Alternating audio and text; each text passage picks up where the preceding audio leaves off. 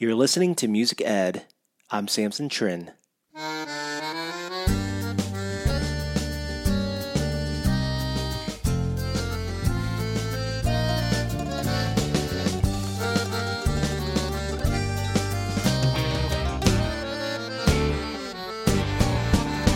In this episode of Music Ed, Part 4 will conclude my final graduate studies project titled The Educational Processes of Independent Authors in Elementary General Music Education.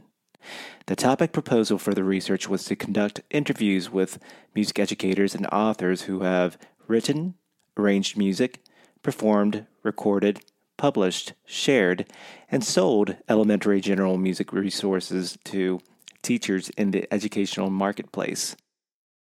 I am so excited, absolutely excited to present today's guest, John Jacobson. That's right, John Jacobson. I honestly thought it was a long shot that he would say yes to be interviewed because this is a starter podcast. And I've got to thank Dr. David Greenogle from Virginia Commonwealth University's Music Education Department for planting the seed to develop a podcast. It's a lot of fun. Um, it's a lot of work. I dig the conversations and it pushes my brain to learn new skills. John Jacobson is a music educator, choreographer, and author who is internationally recognized for his large scale music and choreography productions. His outstanding body of work includes producing hundreds of shows in association with Walt Disney Productions, directing choreography for presidential inaugurations, and producing massive song and dance numbers for events such as NBC's Macy's Thanksgiving Day Parade. He founded the Classroom Standard, John Jacobson's Music Express magazine, which has reached nearly 4 million children worldwide. This interview was conducted on July 22nd, 2020. Enjoy! It's a thank you song. Thumbs to yourself. One clap burst. Fist to your hips. Sway snaps, nice and easy. Wipe like safe. Point to the right. Both hands to your heart. Sway snap. Reach out. Scoop up. Step clap. Wag your right finger and point. Step clap again. Thumbs to yourself. Point to the audience. Step clap. Swipe like safe. Have fun. Cabbage patch. Wave your jazz hands. Lower your hands. Point from high to low. Step clap. Now, gospel step touches, nice and easy. I'd like to take it back and begin with um, uh, because I just know of John Jacobson, the uh, you know the music education guru. I just wanted to uh, nerd out on who were your early musical influences. This can be artists and uh, music music educators that changed your life. Well, that's a great question. And, and whenever they start calling you a guru, it means you're getting old. So I know how that goes. But anyway, I, I have been doing it a long time. And um, but my early training was really as a song and dance guy. And uh, but um, so you know, I spent my from 16 years old on. I've made my living as a song and dance guy in Disney World and different places like that. And uh, but I came from a huge family of educators. My father was the superintendent of schools. My mother was a fifth grade teacher. I have nine brothers and sisters.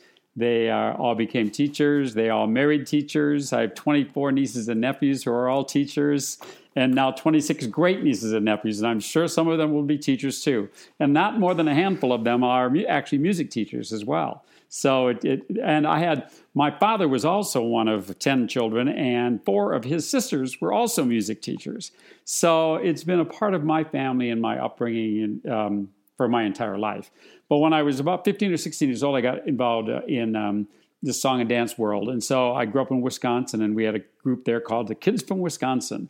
And I auditioned for it in high school, and you'd get together in the summer and you'd sort of an all state show choir kind of thing with a big band and uh, all. It was wonderful. And I would say that those were some of my earliest really professional teachers. Now, I had great elementary school teachers and great in public school in Wisconsin. And my father, the superintendent, in, in, insisted on good public music teachers. And so I had really good ones all the way through Linda Rosso, uh, Shirley Radke, um, Phyllis Tomte. These were my early mentors as a, as a child.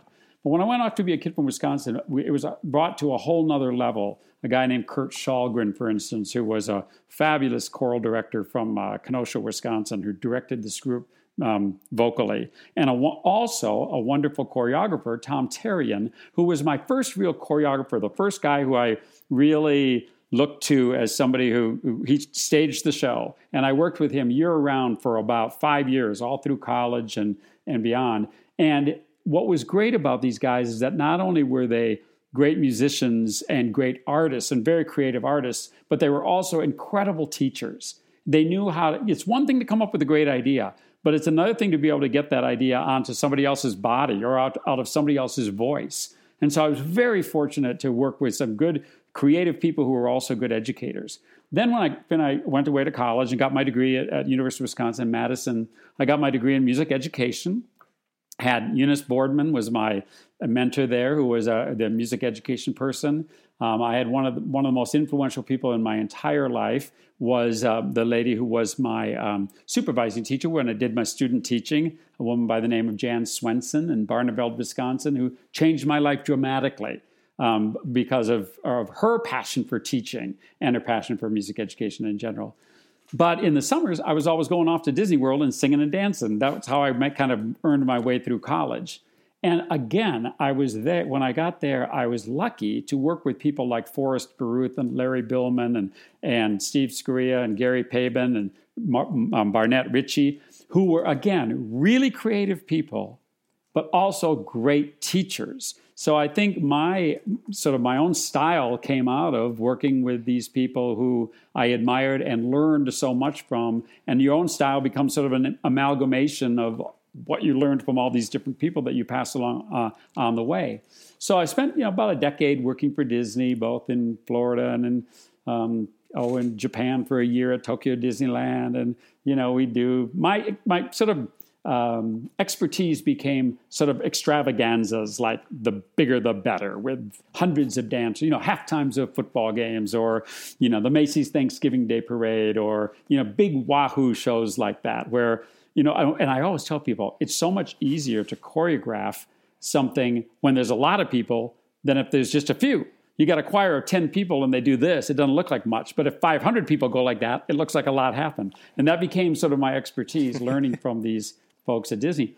So I left Disney after a while and um, really wanted to put together a career that kind of took both my experience in music ed, in my background in music education and my college degree in music education and my professional performing experience and put those two together and come up with some sort of a career and so my first job after I left Disney was to work with Fred Waring and the Pennsylvanians at a summer music camp that they used to hold. You would you was way before your time, Samson. But in, at Penn State University, they would have like summer long seminars for music teachers to come to, and people like myself would teach them workshops on. Um, choreography, on singing, on whatever it might the topic would be. And so I went there. I met maybe a couple hundred teachers that very first summer taught some workshops in choreography, and out of that came this career. These teachers would then hire me to come to their schools all over the United States to work with their kid. They wanted their kids to have the experience that they had at this workshop in, at Penn State University. So pretty soon I'm just on the road constantly going to every school in Berg in America to um, and sleeping on music teachers' couches and teaching their kids during the day, and um, really, some all of a sudden had this career that was right back in music education. So, when you were in the trenches, it was through these um, workshops and um, and uh, so I was going to ask you after um, after I kind of go on too long, don't your, I? your, your study. I was gonna, I was going to ask you after your studies. Uh, did did you teach music full time since you were a music educator to like general music pre K through fifth or middle or high school choir, since um, your your um, material covers all three divisions in a way, and that's pretty amazing. Because I'm because as I was searching through your uh, biography, I was like, I wonder if he act, was actually a full time music teacher, or what you said. Um, you know, you were um, a guest um, uh, clinician or or or a choreog- choreographer. So right. Yeah, well, that's a good question. I never took a teaching job. I did my student teaching, and in my student teaching, I taught K through 12 vocal music and K through 6 instrumental music. I mean, that's kind of what you did. So there yeah. are some of the worst saxophone players in the world in Barneveld, Wisconsin, because of me. And well, was but, that you know, your main instrument? No, no, I was a vocal. I was a vocal okay. music major. But I had to, you know, when you got all this art, you had to teach everything. It was yeah. this little town. You had one music teacher who taught everything, and so that's the experience that I got too. And so I, you know, it's stay one step ahead of the students in some of those instruments. And uh, but no, I um, I didn't take a teaching job um, because the day after graduation, I moved to Florida and started. I already had a, a job lined up at Disney World upon graduation. So that was about as far as I had planned. And I loved my student teaching, but um, I had this opportunity to go and be in professional showbiz. And so at 22 years old, I decided to do that. Years later, maybe oh, seven or eight years later, I did go back to school and I went and got a, another degree, a master's degree in literature from Georgetown University in Washington, D.C. And that really was um, a result of just, you know, we music majors, you have to take so many one credit classes that meet five days a week that you very rarely get to take some of the courses that you were just interested in. And so my degree, my secondary degree was in actually in uh, English, American literature. And because I wanted to read the books that I never had time to read when I was an undergrad, mm-hmm. and so mm-hmm. I ended up with this with this literature degree, and and and that um, I discovered in myself a love of writing as well, of writing lyrics and writing script and writing a text, writing books, reading and writing books. I mean, I just I really loved the whole creative process of that. So that again became a sort of another element. Um, so that when a publisher came to me actually originally and asked, had seen me do a workshop and asked me to write a book about um, show choir and about singing and dancing in, in, in, amateur groups. And so I wrote a book for Jensen Publications at that time called um, Putting on the Glitz. And it was really mm-hmm. just, I, and I loved the process because I was able to sort of write kind of something that I knew about, or at least I had some experience in. And that got me into the publishing world.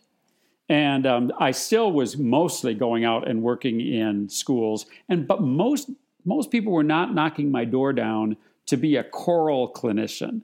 They were knocking my door down to come and help them stage shows and, and stage their musical or because that's not an experience that most teachers at that time had much experience in music teachers all of a sudden they got their first job and somebody said oh yeah and you have to mm-hmm. have a show choir or you have to stage the musical and they had no idea so a lot of my most of my um, experience early on was as a choreographer as things went well with the publishing, you know, as long as like one project went well, then the publisher would ask you, well, what would you think about doing this? And, you know, at that time we had this wonderful artist named Ed Lojeski, uh, an arranger and a composer. And they said, you know, Ed is writing a, a Christmas review. John, why don't you take it and put a script to it and add some choreography notes to it? And, you know, and so that was a way of me then kind of collaborating with somebody. And to be honest with you, Samson, from, from the, my entire career, really has been a, sort of the definition of collaboration. I, I can't do anything by myself, including hooking up all this tech equipment. I, I don't want to necessarily do anything by myself. I mean, almost everything I do, as a the only thing that would be different would be say like if i wrote a book or like here's a book i wrote called the artist within me that yeah. you have to pretty much do all by yourself you sit there and plunk it out but most of my projects have been working with people that are my best friends and people that i admire so much as artists and educators and so um, this morning I was working with Roger Emerson on a project, and Mac Huff and I went to college together. So we've been friends since I were 18 years old, and have continued to work together and write musicals or songs. Um, and then, uh, as long as that worked out okay, I, I would often get approached by other artists or arrangers who wanted to collaborate. And most of the time, my job was lyrics um, and off. I mean, I can play a little piano and I can make up a, melodies and a little bit, but they do that part so much better than me that I just feed. If I feed them an idea and maybe the lyrics, then I I expect my really great composer arranger friends to sort of take it from there and make it wonderful, and then I just take all the credit. I mean, that's the way collaboration works, right? Yeah. So I'm sort of joking, have, but Gordon, go yeah, ahead. I was going to say you have this um, uh, amazing. Uh, uh, well, you you wear so many hats as far as I'm sure, as far as like a choreographer, like mm, I'm, I'm assuming someone like Hermes Pan or Fred Astaire was a huge influence, and uh, in in the role of a, a, lyric a lyricist, um, you, you, have this whole um, um, Ira Gershwin quality about you. But I was going to ask you, like, um, when uh, what what does your composition and arranging process entail in terms of software programs used to notate music and your long term collaborations with uh, Roger Emerson, John Higgins, Matt Huff, Rollo Dilworth, and I know there's a whole mm-hmm. list like Alan um, um, Billingsley. I mean, so yeah, what, Alan, would y'all just sit next to each other and uh, are they usually the melodic people or, or, or do you um, and also, is it what comes first, the melody, lyrics, or the dance choreography when you, or, or the story yeah. when you write your musicals? I mean, what what's usually... It's a great question, and and to tell you the truth, um, with us, and and I am so lucky to get to work with all those those men and women that you've just mentioned. I mean, every one of them is just top of their game, and I will tell you that every experience is is different. Roger Emerson lives just ten miles from me. So we get together in his studio or my studio, and we sit across from each other and throw crazy ideas around and then go to lunch. You know, we really are in the same room, especially when a, a, uh, something is just germinating. You know, now most of the other guys that and and ladies that I work with, um, we they don't live close to me. Uh, so John Higgins, for instance, he lives in um, Milwaukee, Wisconsin, and so he most of ours is a back and forth on, and, and we all use Finale as our our. Although some of that's changing now, but traditionally we have all used Finale. It's interesting that at Hal Leonard, most of the instrumental people use Sibelius, but now mm-hmm. they bought a company named Noteflight, and so a lot of they're doing a lot of things on Noteflight as well. With, uh, but I John, will tell you that John Malinczak, John Malinczak, is that correct? Yeah, yeah, John we, we actually went to uh, VCU together and knew each other in high school, played in the same oh, really? jazz ensemble. So it's really been we're certainly proud of him as far as like the rise yeah. of where he's at right now. But yeah, uh, I they they all use Noteflight. Interesting. Okay. yeah. So they, know, Hal Leonard that they did. So they, but most of us, most of us still use Finale. And that's what we, and so we share files back and forth. Now, like John Higgins and I, we kind of got to be known for doing these young kids musicals, K, K4, K5 musicals, even though he's, he can orchestrate movies or whatever. He's genius. But that kind of became our niche together. And he was really instrumental in over, um, overlooking or overseeing the music of Music Express our mag, our publication that we did for 19 years. And John was the one who, and in the end, we would always want John to look at it and go, okay, you know, if you did this, it would make this better, or you know, and also sort of see through the recordings because he just has such a great ear and and stuff. So that was it. Um, Mac Huff, and you know we don't live in the same town either, and it's a totally different experience working with Mac Huff. I'm I'm sorry I'm telling stories out of school, but Roger and I can kind of slap down a show in a day or two. I mean, get it so that it's pretty flushed out and we're ready to go, and then then I take it and I work on it for a while, and then he takes it and he works it for a while. With Mac, he's got about 9,000 ideas for every one of any other human being on the planet. So the big challenge with him is like, mm. yeah, but we got to decide on one, you know. And and it's wonderful because it, because he has nine thousand good ideas, and he's such a great musician, and so it's that's, a different. That's the orchestrator in him, I'm sure. I'm sure it is too. And he just has a mind. He's just, yeah. you know, I know a few geniuses in my life. He's one of them. One that is just the brain is just so full of, you know, Kirby Shaw would be another one like that. That oh, just oh, yeah. is so um, still still doing it at the top of his game after decades and decades, and and I just find that really really amazing. And, and so you know, I don't mean this as like an an, an, elder type of thing, but I, I really consider y'all like Kirby Shaw, Roger, yourself as like the Mount Rushmore of like music education publications because you see your names throughout. I mean, in all these, you know, J.W. Peppers and all. I was like, wow. I mean, that's a large collection. But uh, I, I was going to get into. Um, so during my first year of teaching elementary school music in 2008, uh, this was this was the first resource that was in my classroom, which was left from my last music teacher. I'll just share that real quick. And this was like the first time I saw your face. but um, so it was this hop to, till you drop, and then next to it was um the rock and roll forever yeah. music K8, and I, I will have uh, uh, I have to say that um, I was immediately drawn to this one because it had your arrangement of "I Want to Hold Your Hand" and I love the Beatles, I'm obsessed with the Beatles, and uh, and um, I was gonna say uh, I, I I've always been fascinated by your process to juggle so many roles with your projects because I can't imagine you getting any sleep with the hundreds of resources that you've produced. Uh, here's a series of questions that have been floating around sure. for 12 years in my brain. so, one, um, how did your professional relationship with Hal Leonard uh, begin? Well, um, as I told you before, I, one summer I got asked by three different publishing companies to write something for them.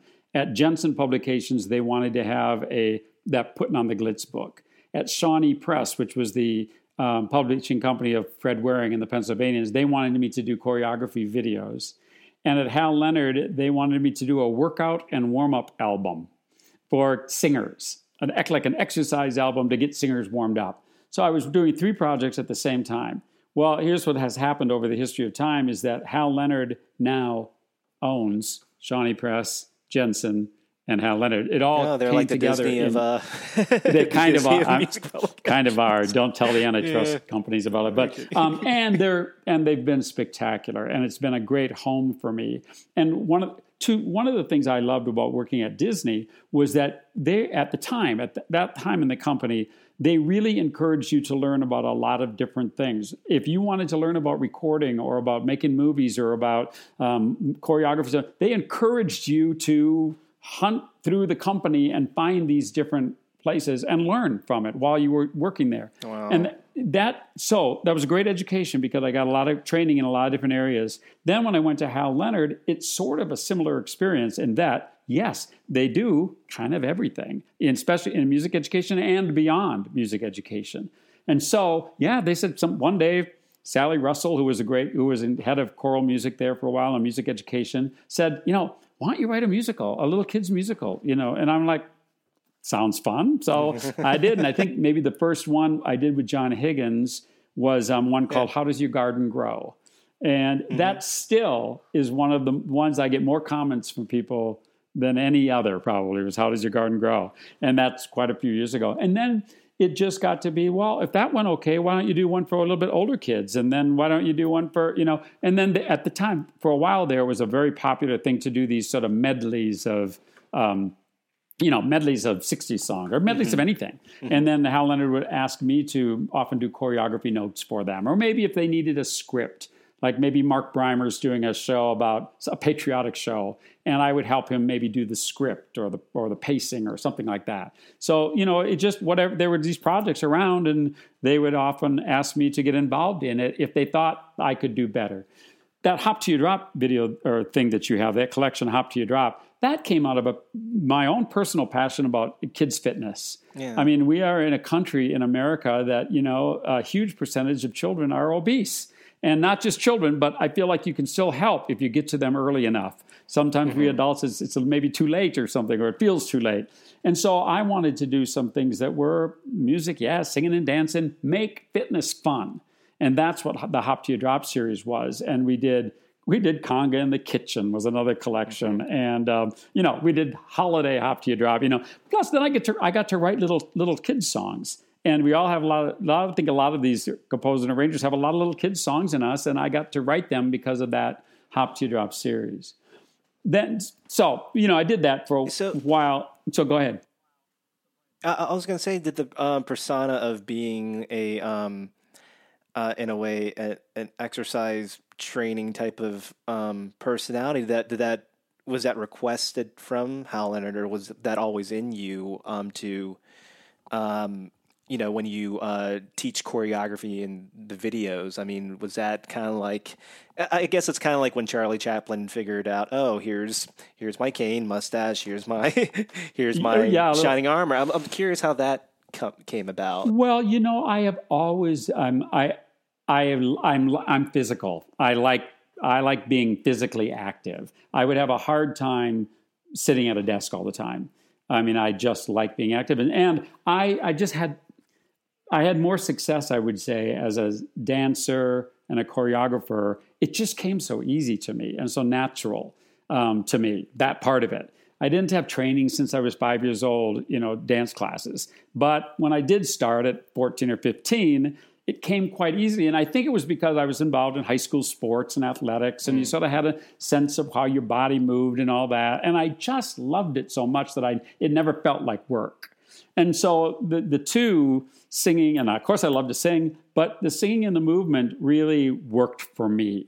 And um, and then yeah. when I discovered that, when I discovered how much work it was to dance a 25 minute show in the 105 degree heat in Florida in July.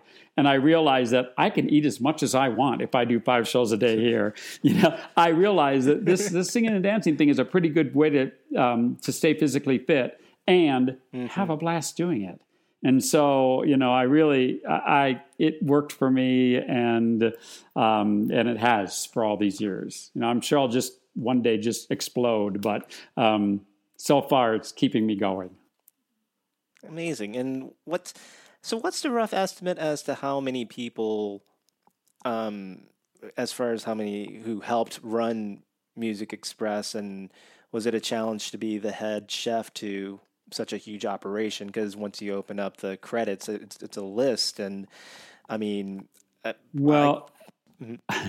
once again, I take I take the credit for a lot of people's hard work. Um, somebody had to, I guess, they felt like somebody had to be the um, the face of Music Express, mm-hmm. and and I hope um, I hope the spirit of Music Express. Um, it was really Emily Crocker who was the head of choral publications and music education at Hal Leonard at the time, and her colleague Herman Knoll, who was a vice president there. It was the two of them that came up with the idea, really, of Music Express, and approached me as being to be the the face of Music Express.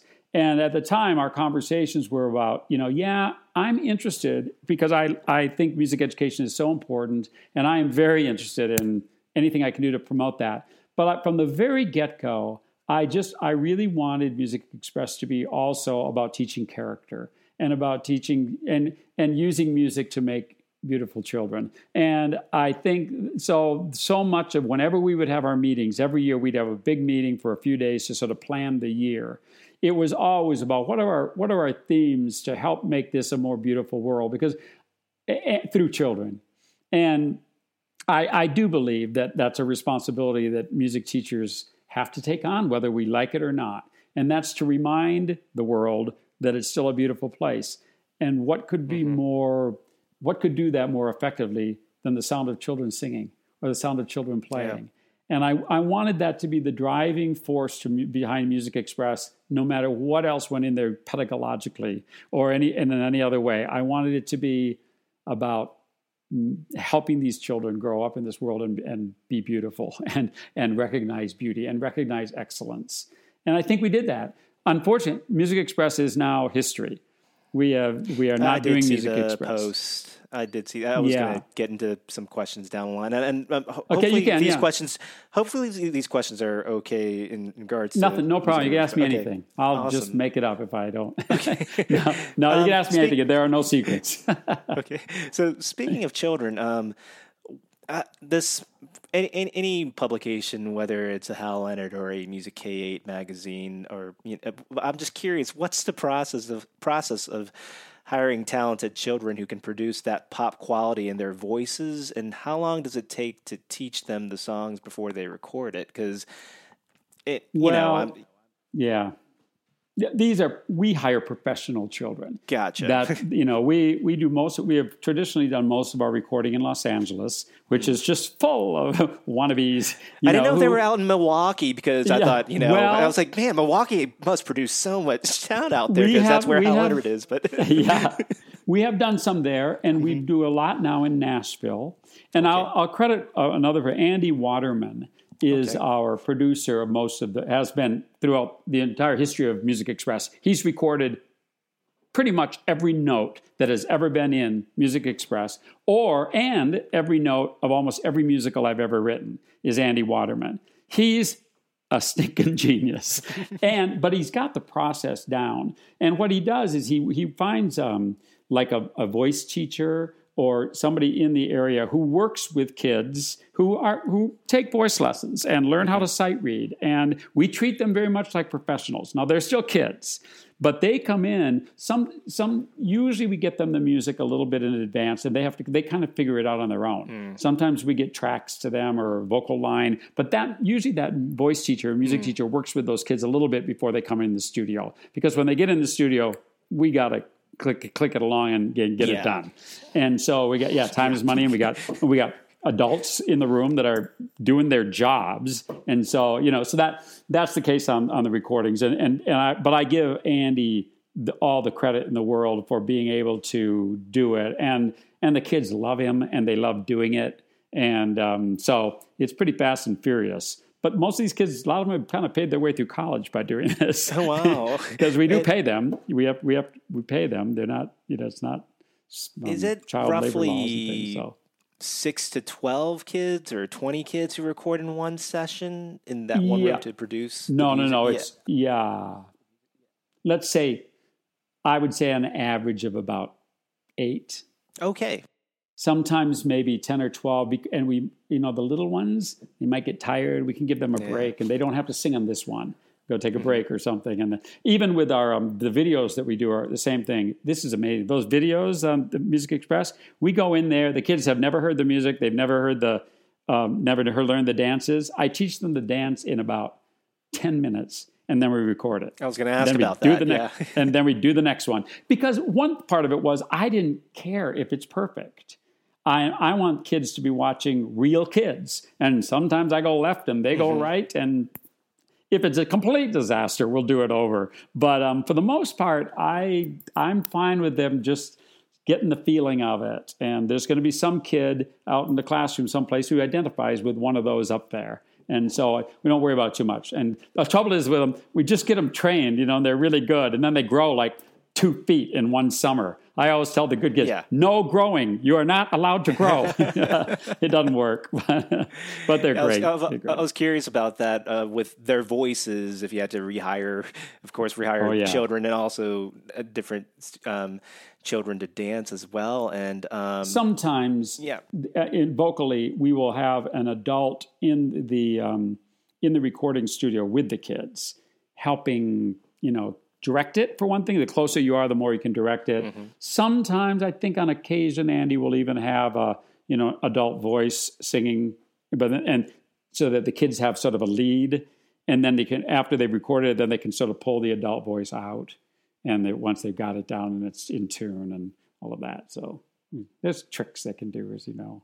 Yeah, and I do notice in in the videos that involve the choreography when you when you um dance with uh, the children that there it's all mixed as far as like they're like one you, you see one student that seems like they're they're nailing it and another child who is looking yeah. at you for guidance and that's I, I love your response to that that yeah it, it does feel real that they're learning technically even though they have had a little prep they that they're still trying to you know catch yeah, up and it's so there's true, that yeah that fine line between you know having something that, that's aspirational up there that you want them to be able to really work to get it as good as that kid but there's also the idea of I can do it as good as that guy and he's on TV you know and so that's it, I, I, mean, it's just my own personal philosophy. I always, I, I asked my one of my sisters or something. I said, "When you got to tell me when I just look ridiculous doing this," and she just quickly said, "Too late." So, you know, so I, you know, because I think it is kind of funny what seeing what now when I stand back and look at it, I kind of go, "What this old man up there jumping around with these little kids?" It's kind of goofy, but you know what? It's what well, I do. It's you know, it's what deal. teachers like, do. When as instrumentalists or, uh, or, or, or trained vocalists in, in a university or whatever, when you get out into the real world, um, the ones who don't get who either um, become band directors. They, they have that, you know, the middle to high school to college years of being the band director or the choral director, but but to go into elementary school music, I've always felt that, especially uh, for for men getting into it, that um, you kind of forgot how how to be a child, and and and and you have this un, this um probably this intimidation to like dance in front of them and but like you're, you're like um, the prime example and prime um, um, gold that has helped us to wow. um, have that confidence, you know, to like mm-hmm. to to get in there and do it. And um, I'm sorry, I just went off tangent right well, there. Well, thank you. Yeah, no, yeah. that I appreciate that. You know, it's yeah. um, a few years ago we had this this YouTube phenomenon thing that happened called Double Dream Hands. I was going to get into that. oh, okay. Well, um, you know, if you don't want me to talk about it now, but I, I, I, we we can. Uh, I was going to ask uh, about that if that's if if you're cool with the Double sure. Dream, dream Hands. You, you know, the thing about it is, that happened. I mean. I don't know if you you don't need me to really explain what happened, but obviously it went viral and it was all on the internet and just kind of craziness that happened. And it was the first time for me that I had really looked at what I do because, you know, people comment on it and, you know, yes. they could comment on the YouTube. And some of it was kind of funny. I mean, I, I, they would say, you know, how I'm always I'm yelling at people like, you know, reach to the audience, and somebody would say, he thinks there's an audience, or or I would say, you know, uh, you know, point over there, and everybody, people would make fun of it mostly in a light way, but a lot of the comments, as you know, on YouTube, people feel like they're sitting in their cubicle because they can say whatever they want. Yeah, so yeah, a lot yeah. of it was kind of unflattering to begin with. Mm-hmm. And it was the first time that I stepped back and looked at it and go, wow, is that really what people think? It had never occurred to me once in my life that this was an odd thing to do. Never once until then. And uh, because I know that as a teacher, as you know, working with any little kids, you've got to do it 10 times bigger so that you get something out of them. And it's like mm-hmm. telling a story to a little child. You become over animated because that's what they respond to. And so, you know, then when you put it on a screen and you're this big and you're mm-hmm. over animated, then it can look a little crazy. But you know what? Uh, a lot of music teachers came to my defense for one thing and said, "Wait a minute, you know what really is going on here?" And um, this and and I came to the conclusion at some point that I just had to embrace it. You're yes. right. This is what I do.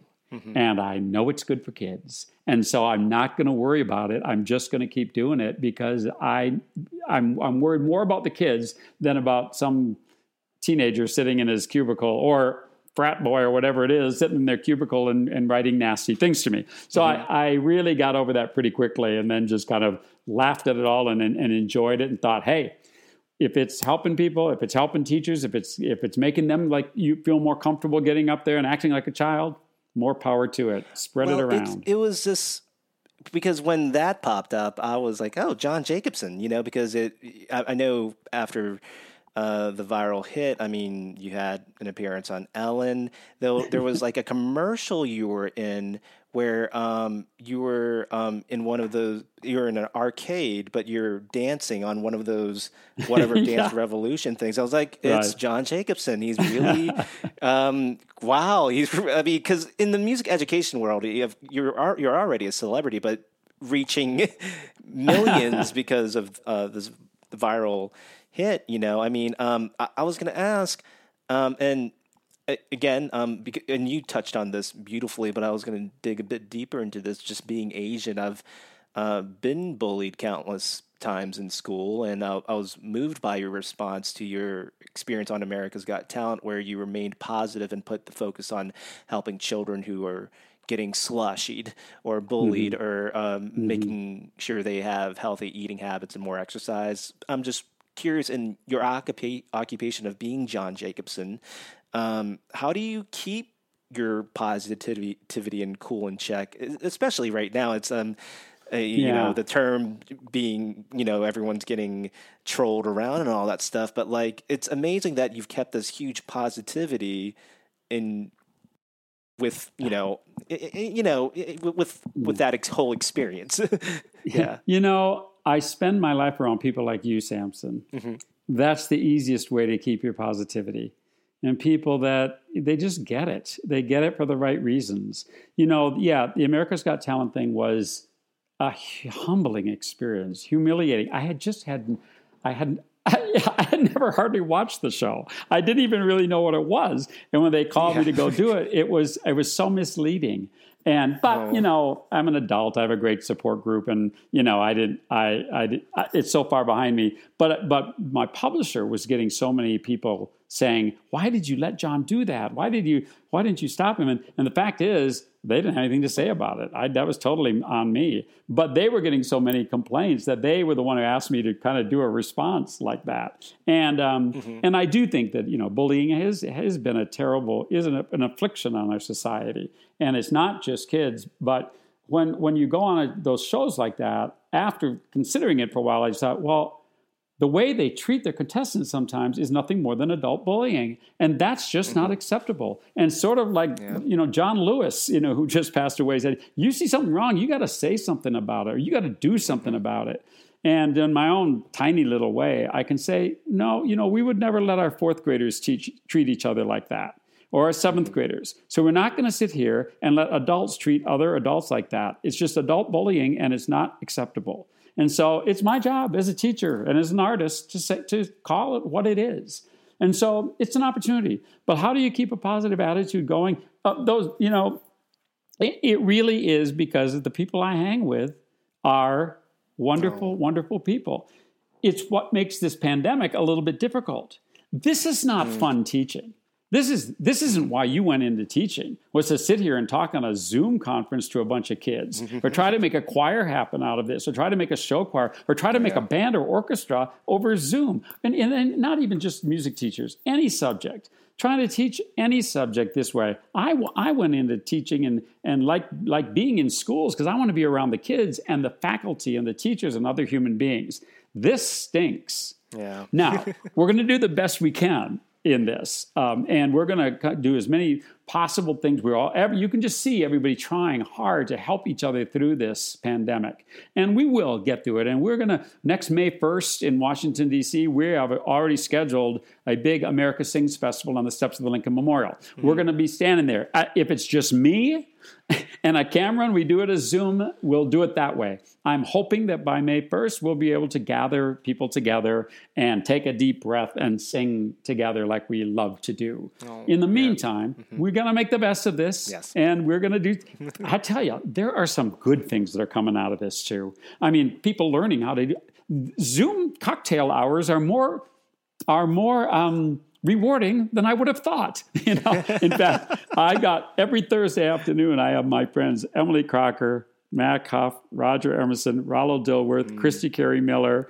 myself, and Myra Murray. Every every Thursday afternoon, we get together on Zoom and just I caught a, a, screenshot of that from uh, probably Roger's Facebook. Uh, probably because he's on there all the time. And, so. and I'm just like, ah, yeah. And you know, a lot yeah. of it is just yeah. bolstering people. We don't even talk about music all that mm-hmm. much. We talk about our families and we share and about what's going on, and and you know, and then sometimes we find we do. Of course, we talk about what's going on with you and what you, in your area because we're from Rollo's in Philadelphia and Emily's in Dallas and I'm in California and Mac's in you know in Southern California. So we it's a way of sharing what's going on in the world on that way too. And um, I think you know together everybody's going to pull. And, and the other thing that I think is really kind of exciting about this time is it's a real opportunity to reset.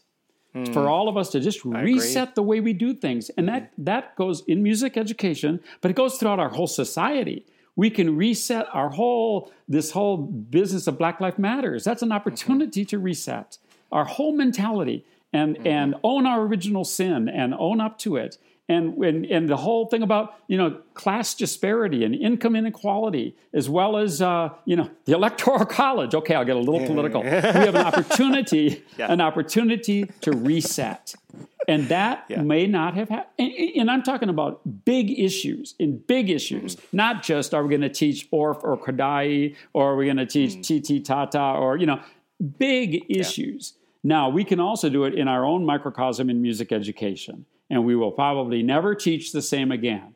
But I think we are truly reminded that um, this isn't what we went into this for. Mm-hmm. And get me back with kids as soon as we can healthily possibly do it, and with my colleagues, and it'll be a brighter, happier world. So you've conducted these wonderfully educative interviews. Um, on our way to awesome volume 18 number two um, of music express has music express has been a staple in my lessons because of your interview with alex Lacamoire um, uh-huh. being uh, an orchestrator myself i was moved with this interview because it's a craft that not too many people are aware of when i explain mm. so what, what, do you do i was like yeah i arrange and orchestrate because it, it takes as you know it takes a long time the yeah i guess uh, the Mac Huffs or the the uh, um, or the um uh, or the Roger Emersons of the world. But like, uh, how fun was it to geek out with uh, Alex? And uh, did you have a blast with your focus on Broadway uh, for Volume 18? Because I believe Volume 18 was you going to different. Uh, I know you went to Aladdin to go backstage mm-hmm. and right. um, and costuming and um, um, and but like, uh, how was that experience? I can't even tell you how much fun it was. it was. it was. It was so much fun. And first of all, Alex is one of the classiest, lovely people you will ever meet.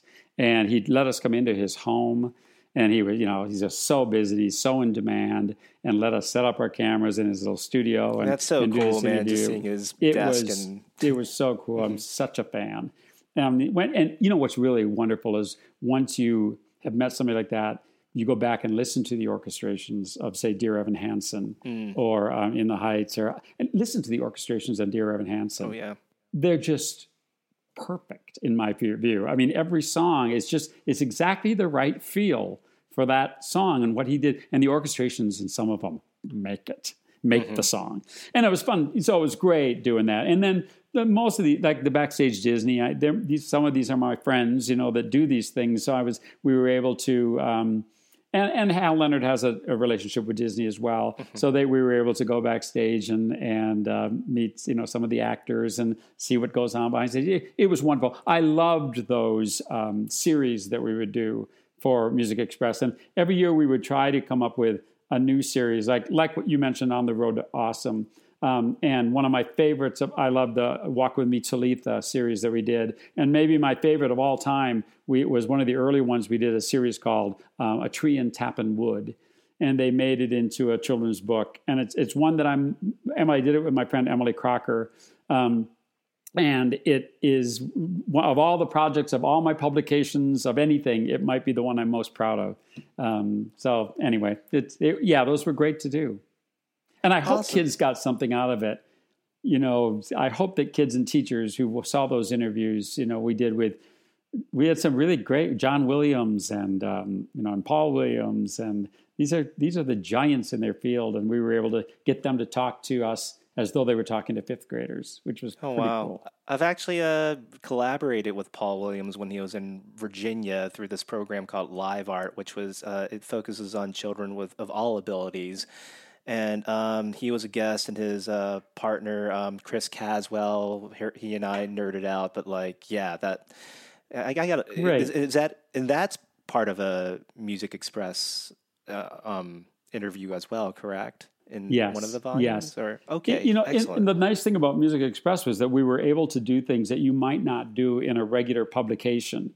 You know, mm-hmm. you might not be able to even the songs that we were able to write. Some of them you couldn't, you wouldn't necessarily publish that as an individual choral, mm-hmm. or even put it into a musical for something. But we could write a song about making music together, mm-hmm. and for and you could write it at just the right age level that it would fit or you could add you know could write it so that it's with Boomwhackers or with with Orff instruments or something and you could write it and you could put that in a magazine in an easier way than you could put that into a you know another kind of traditional publication so that that was another wonderful uh, aspect, I think, of Music Express, which I loved. Excellent. And uh, I, hope I wanted to share something with you real quick. It's your your work, of course, but like um, reason why uh, this um, really caught my attention. Uh, I guess volume eighteen is this whole interactive um, setting you have right here, and then with if you go to uh, I guess the teacher has their lesson plan right there, and then um, you know the slideshow for your. I mean, this is amazing, and but not only does I mean it came up with everything, which is but like I was so geeking out over this feature right here, and where you you know you can go you have your own little mixer, and when you play it, I don't know, this might be loud. I'm not quite sure from your end. Yeah, that's loud. And so you have the option of of um you know having part one or part 2 mm-hmm. Yeah, love that. Or just making it. I, I mean, when I saw that feature, I freaked out because being a male singer, I, am always embarrassed when I uh, uh, have to go up in falsetto because I, I always I've, I've, joked that it's like drowning cats, trying to drown cats, yeah. and to have that reinforcement Model. of having uh, that there. I mean, I just thought that was genius right there. And uh, but um, I, I wanted to ask you. Um, so I currently sell uh, my ukulele and jazz ensemble arrangements through sheetmusicplus.com. And, you know, when you do copyrighted material, for me, I know I just receive 10% per sale. But um, I assume since Hal Leonard takes care of the legality of the copyrighted compositions that um, you've um, that you've arranged. Um, are the numbers from the sales profitable from your end, and how does it differ? I mean, I'm sure it does because it's millions of people, but how does it differ in compensation with having the songs featured in Music Express or versus a separate choral arrangement um, that you've produced for middle and high school choir. You, that broke up just a little bit. Could you just say it one more time? You're asking about how sure. how the royalties. Is that what you're asking about? Yeah, royalties and um, I uh, so I said uh, so uh, the numbers from the sales um are, are they profitable from your end? Since uh, I mean, mm-hmm. because it's for, for, I know for me, I it's ten percent per sale, but I know you sell you've sold millions in your end. Well, that's like, that's actually. That's actually pretty standard, a ten percent, mm-hmm. you know, for a composer. Um, actually, and when you write collaborations, you often split that, so it's five percent, you know, with, with, with no. things. But you know, some things, if you sell a lot, to, to be honest with you, Samson, you you have to in this industry, you have to be pretty prolific to make a living at it. You don't very, make very much on any hmm. one project. Now, it, especially original stuff, original music. Now, like the lucky guy who got, to, I don't know, was it Mac or somebody who got to do the Hamilton, uh, not giving away my shot? Maybe it was Roger. Roger Emerson, I think, did the arrangement of that for high school. Okay. Now, uh-huh. that is going to sell a lot. And yeah. frankly, that's one of the, easy, in some ways for them, that's easy it's kind of the work's been done. They arrange it. They make it kid you know friendly for that age group. That's where they can kind of make up um, when they have another one that maybe is an original that they might have a heart for, but sells you know one hundredth as many as not you know not giving away my shot. Mm-hmm. So for me, you had to kind of crank it out, and so and you know to make a living at it. So my, but I have for the last uh, 35 years or something. I my con I have a contract with Hal Leonard. And my contract works in such a way that I promise to write a certain amount of material every year. Mm. And for the last many, many years, it's been like four musicals a year, and then all the stuff for Music Express, and then make a bunch of videos and do a bunch of recordings and also then do a handful of octavos for older kids or middle school, high school kind of thing. And then if there's some project that I want to do, like if I want to do something in the sacred world, I can do that if I want, you know, I can at least propose it. That's the way it has been for me for about 35 years. So so you sort of have a guarantee that oh, you're going to that I'm not writing this and it may never see the light of day. Most mm-hmm. of the time when I'm working on something, I'm I'm pretty sure it's going to get published and it's fulfilling the, the, my contract with with my publishing company. things are changing, and um, you know we don't know exactly what the future holds. Mm-hmm. Um, along those lines, for me, uh, it's there. Uh, once Music Express stopped, Hal Leonard is doing has started a brand new um, pro- program called Essential, Essential Elements, Elements, Music Class. Oh. Yeah, Essential Elements Music Class, they call it. They had such great success with their Essential Elements strings, Essential mm-hmm. Elements band. Yeah. It's kind of the gold standard now for that. Yeah. Mm-hmm. And so they're sort of following in those footsteps to um, put together this uh, online digital uh, textbook, if you will, or curriculum. Yeah. And um, initially, they're you know they're going to use a lot of legacy materials. I mean, I've been since you know I've probably written I think 115 musicals for them, and also all the songs from Music Express and all the song collections, you know, collections of partner songs or patriotic songs, things like that. They're using a lot of that material in this new curriculum, and then yes, adding to it. And I think they had no idea how complicated that was going to be to really get it transferred from here to there and make it really user friendly and updated and ready for teachers to use.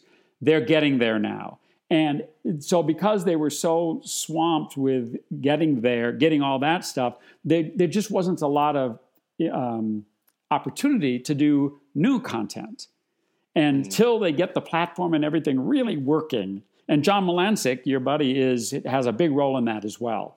And now they're getting close, I think, and it's actually really good timing because of this whole pandemic thing. They're getting close to having a lot of this really be. I think there's 900 and some songs on there, and now they're writing lesson plans, and now they, and then they're going to probably want new content. And they have assured me that there's a place for me in that, and I hope it's sooner than oh, later. That's beautiful. And yeah, we'll that, see. That the, we'll see. the post that you released, I think it was last year. It was quite. I think it was May 2019, where um, I mean, I was. Uh, of course, I mean, your fans were probably appalled, but like you took in such stride that you uh, that I believe that because they have that there is, of course, there's still a place for you. Um, that uh, I mean, I, I it, it was it was kind of shattering to me when I saw that because I'm just like, this is kind of like a staple for us right here with Music Express. I mean, but um, yeah. I, uh I think that they would admit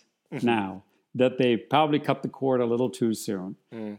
and they should have at least done Music Express another year or two until mm-hmm. they were able to really get this new thing ready. Yeah, and I think they would admit that um, I could have been a bigger part of the process. Mm-hmm. And um, and these are my friends. Yeah, these aren't yeah. these are people that I've worked with forever. But it's big it's big corporate too. And sometimes communication is not always the best. And I think, you know, I don't I do not feel for one instant that they purposefully were slighting me at all. Mm-hmm. I just think they were moving ahead and they kind of forgot that, hello, remember John? and, and so I, I think you know who I am. that makes it makes you a little nervous. Well, and I'll be honest with you. I mean, I try to see the side yeah. of it that says, um, hey, they don't want. Maybe they think they need new young people, new mm. young. But, I, I don't necessarily buy that. In that, I think yes, you do need new young, but you also you need people who have years and years of experience behind them that can. Mm. Yeah, the roles can change, you know. But I, why would you throw away? Um, the John Jacobson brand. I mean, why would you throw away all that mm-hmm. you've you've invested so much in for so long? And um, you know, why uh, and and that's where it gets that's where you get a little insecure. You're like well maybe it didn't yeah. maybe that brand didn't have the value that you hoped it had. And when you get left in the dust that even that just sort of makes you you're you know we artists we have a lot of self-doubt. Yeah. But um, mm-hmm. nobody has to worry about me I got lots of things I want to do, lots of things I'm going to do. I'm yeah. still I'm still going to be involved with kids and teachers and music, and I think it's going to there will be a role for me at some level with Hal Leonard. But it might be that you know I I'll do what I do and I'll be more like you, freelance. Just do it on do it on my own. I am going to go out next summer and do workshops with teachers and kids. I'm not sitting home for another summer and missing out on getting with my people. So, mm-hmm. government, get your act together because yeah. we're coming to sing and dance next summer. um, so, well, I guess this leads to like, uh, what do you see as the biggest challenge for elementary music teachers as schools reopen post COVID? Well, when they, I think we have to work really, really hard to to keep reminding people about how important this part of school is for kids. Um, you know, this isn't something because it would be very easy for school boards or or administration or even parents who don't get it to look at some of the newscasts and say, "Oh, singing together in groups is too dangerous, or playing instruments is too dangerous." Mm. You, we got to figure this out. Yeah. Because this this is the thing that that saves kids some kids' lives. You know, the, and it's the create. You know, I'm sorry, we can learn math maybe this way, but you can't learn about humanity and about music and the arts and about making the world beautiful without getting together and singing and making music. And it's, I tell you, it's something that America has always valued Americans have always valued it in our public schools and in our private schools. And we need to continue to do that because, frankly, in uh, what's your heritage, Samson? Are you uh, Vietnamese and Chinese? Vi- Vietnamese and Chinese. Well, I'll just tell you, I taught some lessons in China a couple of years ago. My brother was the superintendent of schools at the Shanghai American School, wow. and um, so I went there and visited. And and I read that there are more honor students in China than there are students in America if we're going to compete in a global economy and in this global world, if we're going to compete, we have to be able to do something different than we're not going to win by sheer numbers alone. But we can compete if we are more creative, if we are more artistic, if we have if we have different uh, mentality about critical thinking, if we are able to analyze situations in a different way and come up with creative solutions. And that's what you learn in music class better than anywhere else because you remember it and you communicate it better than any place else. And you need to, we need to make sure that people understand we're going to fall behind, not if we leave out math and science. Mm-hmm. well, we might, but we'll, we'll really fall behind if we leave off music and the arts. This is the place that will keep us competitive. And we need to, we as music teachers got to make sure we pound that message forward through the pandemic so that when we get back from it, they remember us and they see the value of what we yeah. bring to, to the schools. Because yeah, here this is mm-hmm. kind of my my latest thing is that I, I just think you know you protect what you love. You love what you know. And you know what you've been taught. And so we need to teach the value of music and we need to teach kids the value of music in their lives we need to teach them so that they love it, so that they protect it. Oh man, I'm, you're, you're making me cry, man. well, you, you you get to do it. I'm old. Well, uh, uh, you know, um, this is off tangent, and again, if you don't want to touch on this, right. that's fine. But like, because uh, I did some, you know, was doing some digging, some research when I was prepping for this interview. Uh, thinking about running for Congress again. I mean, uh, well, there you I, go. I did see the I did see the 2008 yeah, um, yeah. Um, video, and I thought, man, I would absolutely vote for this guy. But like, that, that, but this was a time when you were still, I believe, still working as um, yeah. for Hal Leonard all, and then you decided mm-hmm. to run for. Uh, yeah.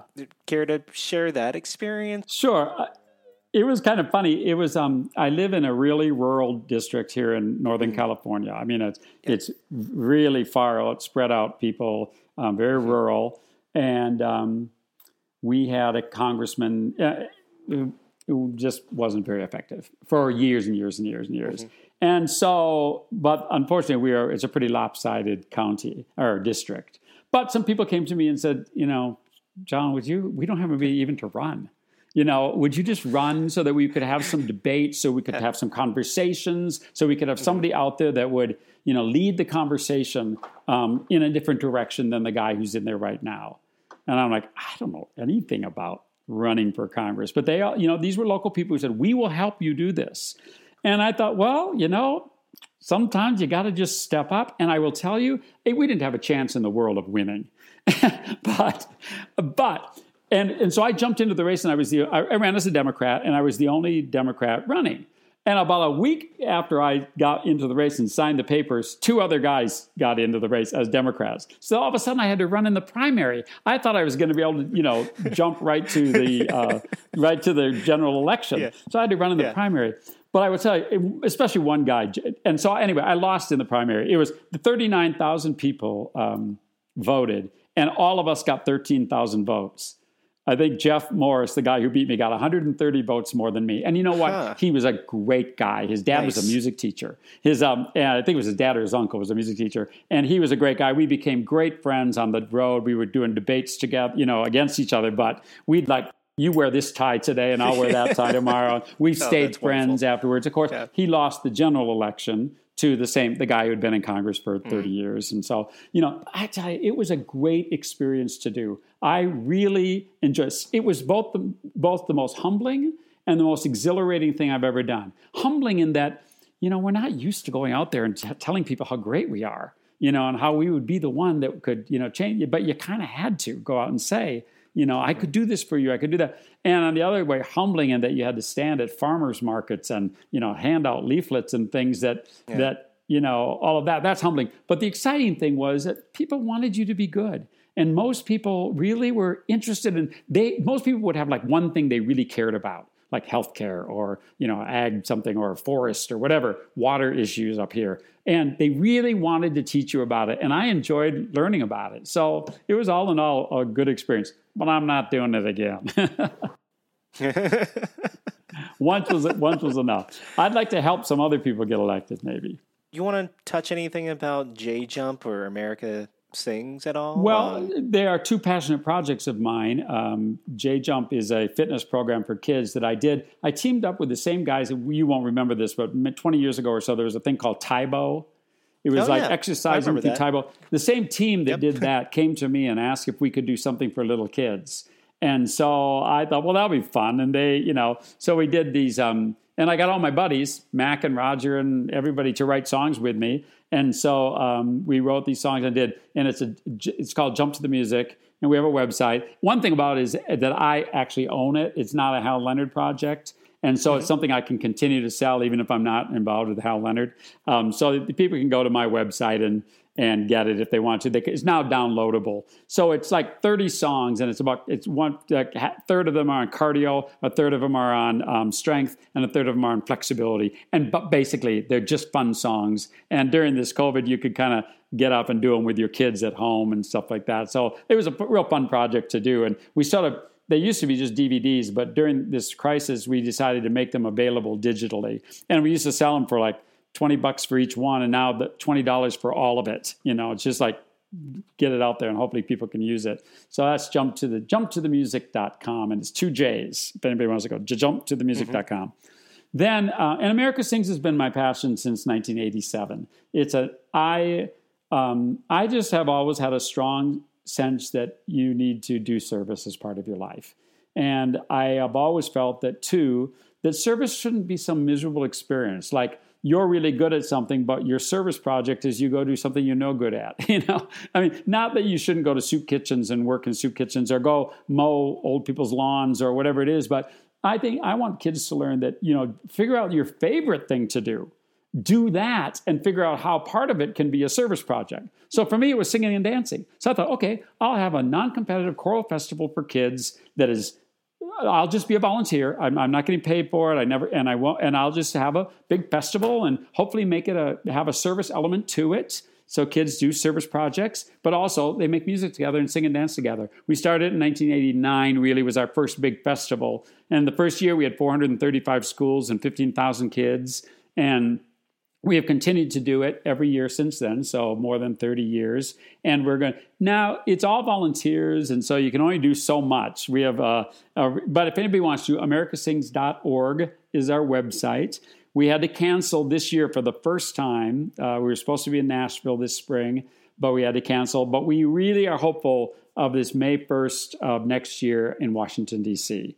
And so keep, keep checking our website. We're also co- contemplating doing some regional ones. some maybe one in Texas, one in California, one in Philadelphia, you know, maybe some smaller regional ones where more I would go to the kids as opposed to them having to travel uh, during, particularly during this time. So we're just in the like planning stages of that, but we have we have reserved the Lincoln Memorial for next year June, on May first. So americasings.org. You know, so, That's amazing. Yeah. Well, um, those are my questions. How's your uh, uh, QuickTime recording? Is it uh, still uh, rolling along? It uh, it is going. I be- let's see. Now, I only did the audio recording. Right. That yeah, that's that's good. Yeah. Good luck with your grad oh, school. You. you. know. Oh yeah, it's it's it's it's funny because it's a uh, you know I'm 37 right now, and it's taken me this long to get back into getting. Now, so what's your what is your degree going to be in? Uh, music education. Music education. Yeah. Um, my yeah, my undergrad was actually jazz performance, and I was trying to do the gigging life for a while. And um, um, you know, I have to thank you know my parents and my wife for um, just keeping, just pushing me to to um, continue teaching. Because originally it was supposed to be like uh, the Roger Emerson life of going out to L.A. and um, orchestrating music and um, and arranging for big bands and all that. And then that, that was that was kind of like the thing, and that's why I, I really focus in on all those arrangements that you guys put out because like, wow, these are good musicians right here, and who, yeah. who, play on these tracks. But uh, and really. Yeah. Sort of the, the to me the, the the real star orchestrator is John Higgins. When you listen to some of those little kids musicals that we did, I mean, he, with a budget of hardly anything, you know, he could really make it. He really is something. Or I think as an orchestrator, he's just top notch. But well, um, you never know. You know yeah. where where what'll lead. I mean, you got a long life ahead of you. So yeah, yeah. I mean, mm. um, yeah, everything's all good right now. And uh, well, I, I have to thank you uh, for this wonderful interview.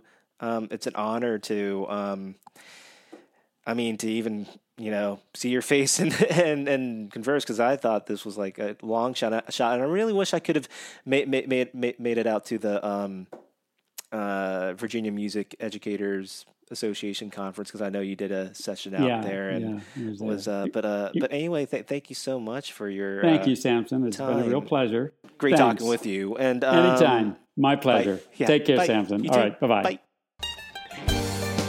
My thanks to John Jacobson for the interview of a lifetime. Please check out John's passion projects, J Jump and America Sings. And of course, music educators can visit Hal Leonard to collect hundreds of songs and resources written by John and his close friends. Special thanks to Dr. Greenoggle, Dr. Goldie, and Dr. Austin for the challenges and journey during the past four years of my graduate studies in music education at Virginia Commonwealth University. And once again, a huge and heartfelt thanks to John Jacobson for the therapeutic conversation and behind the scenes process of his hard work and success. I'm Samson Trinh.